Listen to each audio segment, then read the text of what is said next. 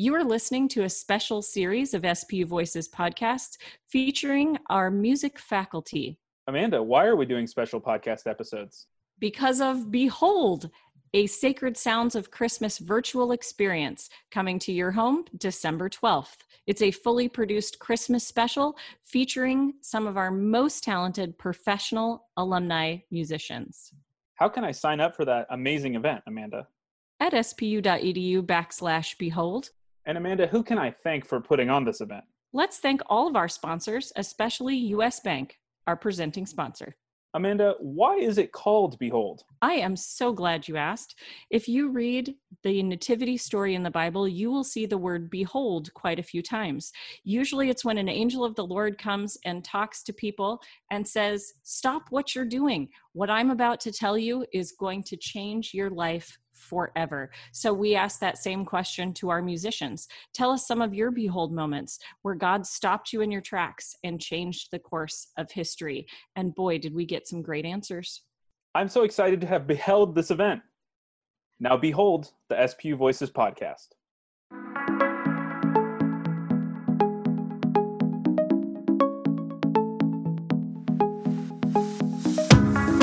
Beth Ann Bonnecroy is in demand as a conductor, singer, and teacher of voice. Her foundation as a singer and extensive experience as a voice teacher shapes her priorities as a conductor as well. Healthy singing and development of a singer's personal vocal technique are emphasized in her choirs she conducts, and it contributes to the free and beautiful sound her choirs achieve. She joined S P U as a voice teacher and conductor of the treble choir in twenty thirteen. Beth Ann, thanks for joining us today. You're very welcome. Well, let's just jump in with your journey into music and how that ultimately led you to S P U. That's not usually a short story for musicians, but we'll, well, I'll try not to make it too long a story. um, I I have been a musician all my life. Uh, I majored in music in college, went to graduate school in music, uh, and then uh, moved to Seattle in eighty-nine. So by the time, um, so I had um, been doing music uh, both in uh, performing, church music, uh, community choirs, that kind of thing uh, for quite a while in Seattle, and had worked in those uh, circles with several people who were on faculty at S P U. And then when a position came open at S P U, those uh, friends recommended that I apply, and so that's how I that's how I was led to to S P U. Were you, I mean, I, I think when you hear choirs, there's usually a, a sacred aspect to those choirs, a, a church aspect somewhere along the way. Were you looking to work in a faith-based institution? When actually when the when the position came open and when uh, friends recommended that I apply for it, I really wasn't looking to teach on the university level at all. Um, I was very happy with the balance of jobs that I had, so I hadn't really sought that out. Uh, but it, but when the opportunity came up, it just seemed like a great opportunity and one that I just couldn't pass up, that I really needed to apply for that position. And it's worked out so well that the experience that I have brought for, from working in churches for most of my life and and being a person of faith and um, experiencing worship, you know, from from childhood on, has really helped my uh, my teaching at S P U. Then they've they've really gone hand in hand, uh, and it's and it's um, been much more rewarding, I think, than if I had been in a university situation that was not uh, a faith-based one. Right, right, where you couldn't bring your entire self with you to, right. to this every day. Yeah. Right. That makes a lot of sense. So when when you decided to to come into the university setting, did you have specific goals in mind? Like when you work with a whole set of students as they come all the way through their university experience, do you have like, if every student I work with comes out with X, I will feel successful? I would say if every student learns something about their voice, I will feel successful. I want to add to that too, but, um, and by that I mean not only their singing voice, but their unique voice and um, way of communicating and way of making an impact in the world. Mm-hmm. um, that we that we all have a voice, and it's not just a singing voice, but it's our our being and what we want to communicate to the to the world.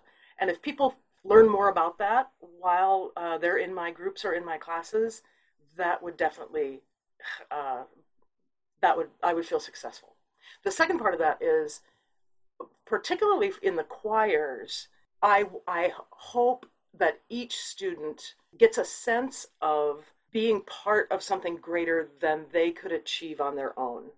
And I think this is a, that all of our choirs and our choir concerts and uh, making music together have that component. I think it's especially true for Sacred Sounds, because that's such a, a large project, that everybody gives up a little bit of themselves, but we end up with an end result that is so much greater than any of us could achieve on our own.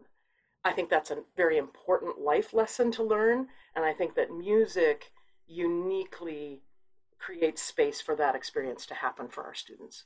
Oh yeah, I absolutely agree with that. Anyone who's been a part of any sort of arts ensemble and creating, whether it's a play or a choir or an orchestra, that that you you described it really well. I have to bring the best of who I am to the table, and yet I must compromise and give up a little bit of that to the group as well. And that's when, you know, the great gestalt happens, right? That's when the sum of the parts is is so much greater um, than the, the whole is so much greater than the sum of the parts. Absolutely, absolutely. Do you have a Sacred Sounds memory that when people say that word that, that you think about? Not a very specific memory, but um, just in general over the years, the experience of all of our music students being together for this project, for this concert. You know, it's the one time of year that all the singers get to work with the um, orchestra and wind ensemble.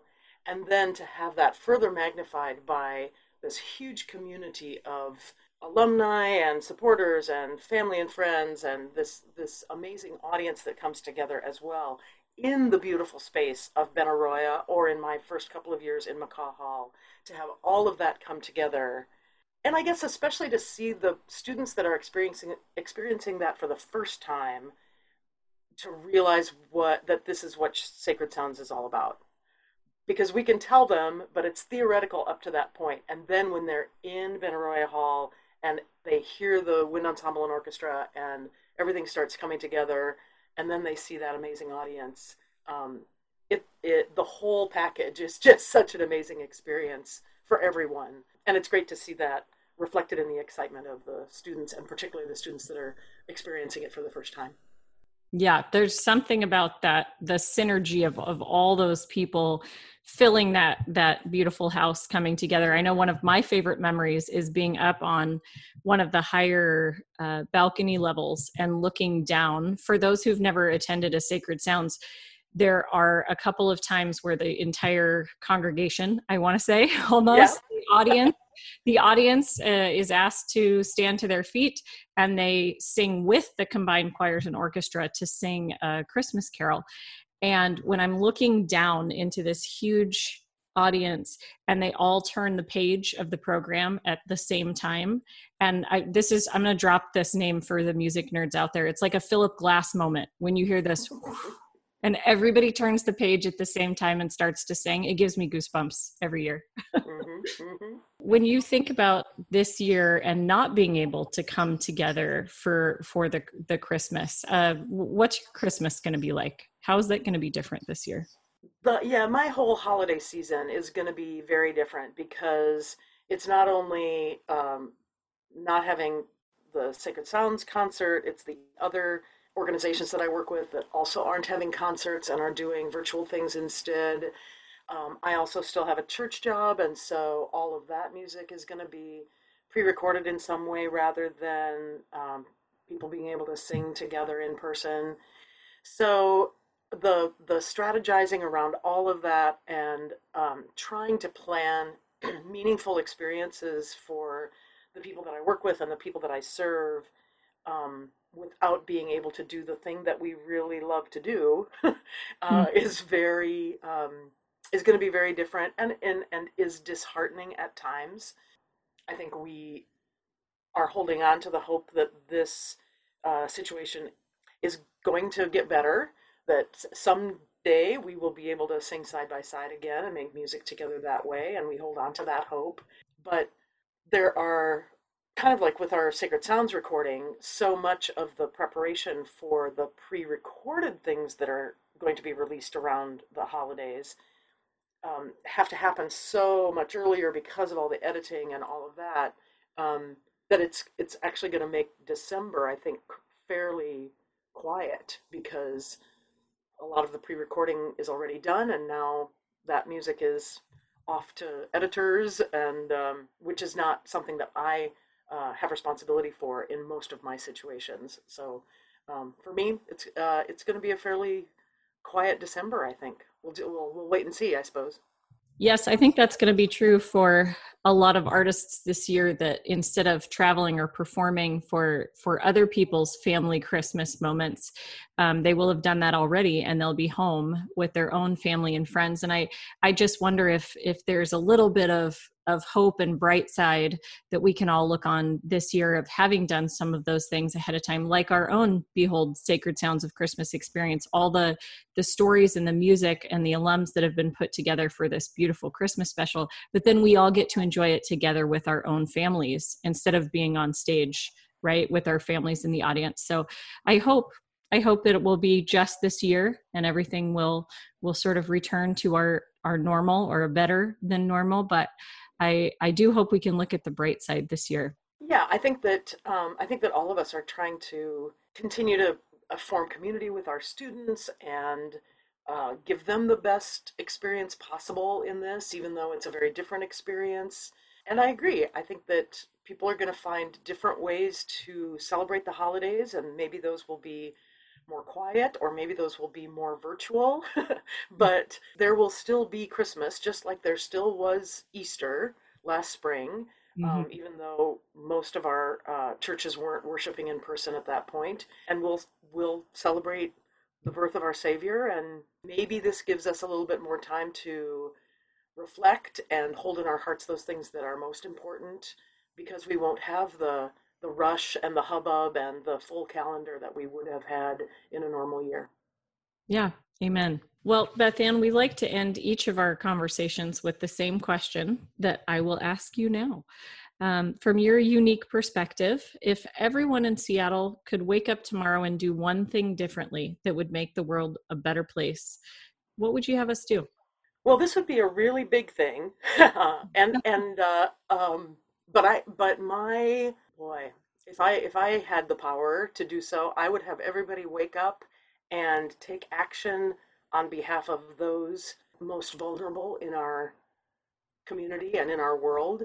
Um, I think that the the challenges we face around poverty, homelessness, uh, inequity, and injustice are issues that it's going to take all of us to make any progress um, in those areas. And so if everybody could get up and take one action to help to help alleviate those issues, I think uh, it could make an amazing difference. I absolutely agree with that. All right. Thanks, Beth Ann, for joining us. And I hope you'll come back again someday. Thank you. It's been a pleasure to talk with you. And let's end our time together with a prayer of blessing. May the Lord bless you and all you put your hand to. May the Lord be gracious to you and all who hear your story. May he bring unity to our community and peace to us all. Amen.